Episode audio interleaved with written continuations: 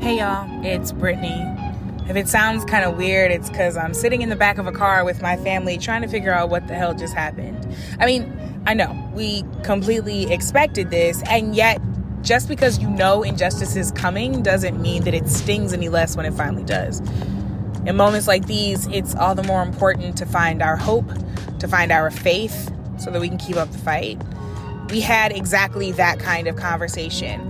Our friend and journalist Phillip Picardi led myself, Reverend Dr. Jacqui Lewis, the senior pastor of Middle Church, and Jamie L. Manson, the president of Catholics for Choice, in a conversation about how we do exactly that. Because in times like these, we need to fight and we need each other. Here's a little bit of our conversation together, and make sure you check out the show notes this week because there will be some important actions that you can take to protect all of our access to abortion and protect all of our bodily autonomy.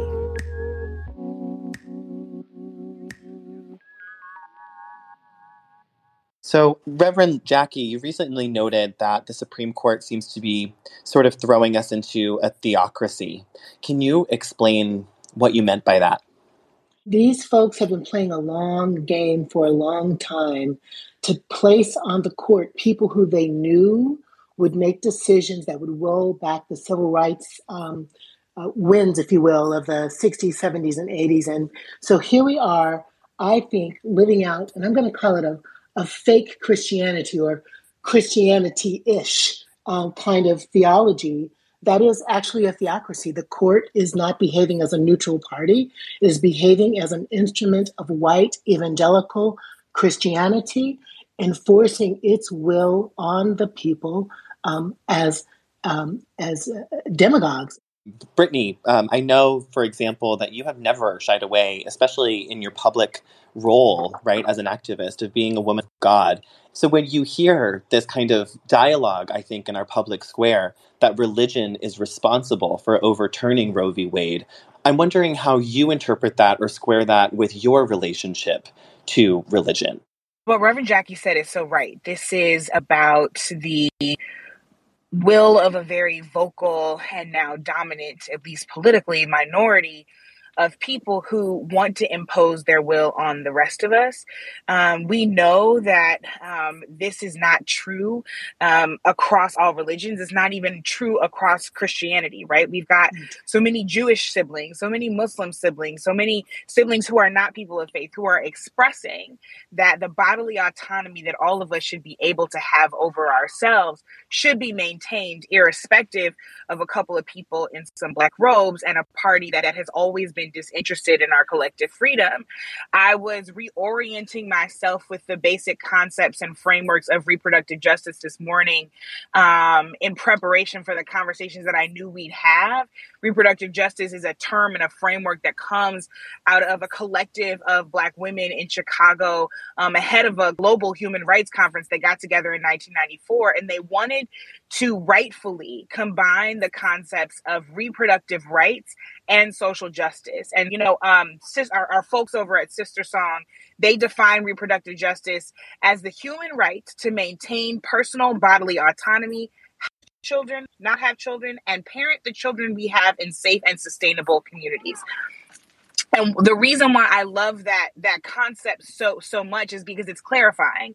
It it helps us understand that yes, it is always about maintaining access to abortion. It is always about maintaining choice, but that that is never and not enough. That it is also about maintaining personal bodily autonomy across the board. It is about ensuring healthy communities and healthy homes and healthy families for these children to to to be raised in. So it is about eradicating childhood poverty. It is about ending maternal mortality. It is about ensuring that we have a gender expansive understanding of reproductive rights. It is about ensuring safe housing and quality healthcare and excellent education for all young people, no matter how they've come to be in our community. Um, and and when I really center myself in my faith, it calls me to be honest about what I'm fighting against. And it also calls me to be deeply honest and clear with myself about what I'm fighting for. And what I'm fighting for, what we're always fighting for, is reproductive justice. Girl, that was a sermon right there. I mean, I think I want to just say, as you know, as a clergy uh, paying attention to the Black church, which grew, you know, Brittany and me you know, but to pay attention to what the Black church has to offer us in terms of a liberative word. This is what is this is what we need to lean into right now and to not let the news, the media, anyone hijack faith as an evil construct unto itself, but to remember to lift up the voices of those who are doing organizing from their faith perspective as a model for how we might heal America. I mean, that's absolutely a word. Like I, you know, Phil, you and I have talked about the fact that I did, I did not know, I was never familiar with this blonde haired, blue eyed, white evangelical American Jesus for years because that is genuinely not who I was raised with. Um, my very first Bible had all people of color in it, and my parents were extremely intentional about that. My father was a professor of Black liberation theology. My mon- my mother um, is an educator and a Sunday school teacher and a social worker, um, and so I've always had a, an expansive understanding of what faith in our family's definition was meant to be and it was all it always came back down to the scripture of faith without works being dead. Um but whether you are a person of faith big f faith or not this is an opportunity for all of us to practice faith right mariame kaba says mm-hmm. hope is a discipline and, and you know my father used to always say courage takes practice these are the moments where we have to call on those that we are in community with afar and up close to help us practice the hope that we need to move forward. So, being raised in a Black church, we would understand, we would pray about it, but we were also going to march about it. We were also going to move about it. We were going to advocate. We were going to call whomever we needed to call. We were going to mount the pressure that we needed to mount. We were going to pass the collection plate to fund whoever needed the funding. In this moment, the folks who need the funding are the local abortion funds, right? In this moment, the folks who we're supposed to call on are members of Congress who need to codify and enshrine the right um, to to access a safe and legal abortion. In this moment, we need to recognize um, that that freedom is found in community, and that it is one thing for us to go this alone and know how we feel and take our individual actions, but we can get so much more done together. Um, I'm thinking very specifically about the calls to make sure um, that in this moment that we don't choose despair. Right? I've, I've, I've, thought about this a lot, especially after Buffalo and Uvalde, because the same is true for gun violence. In this moment, we can either choose despair or revolution. The choice is ours. But my faith background helps me to understand that God is there to comfort me in my moments of despair. And therefore, because He's provided the comfort to move me into a place of action. And that anything else certainly is religious malpractice for my own personal life, but it's also community malpractice, irrespective of what you believe.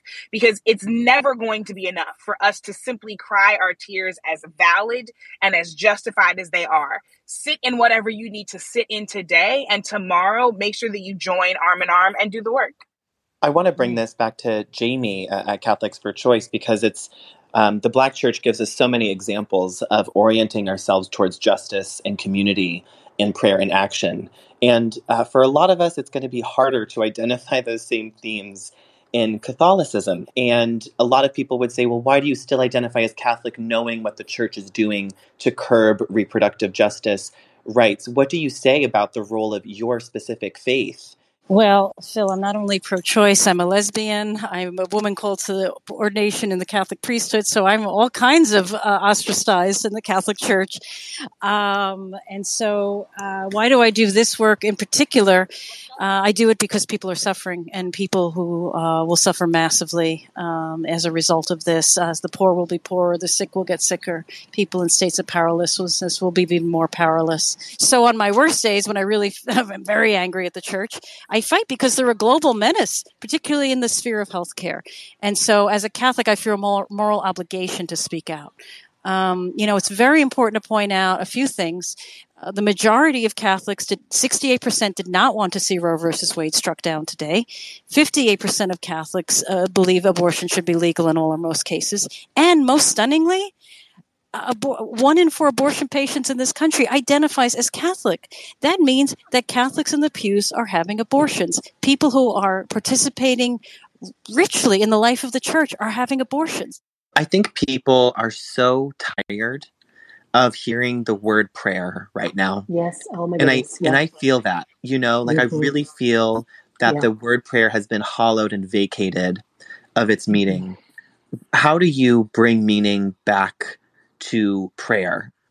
I remember Ferguson. I'm so glad Brittany's here.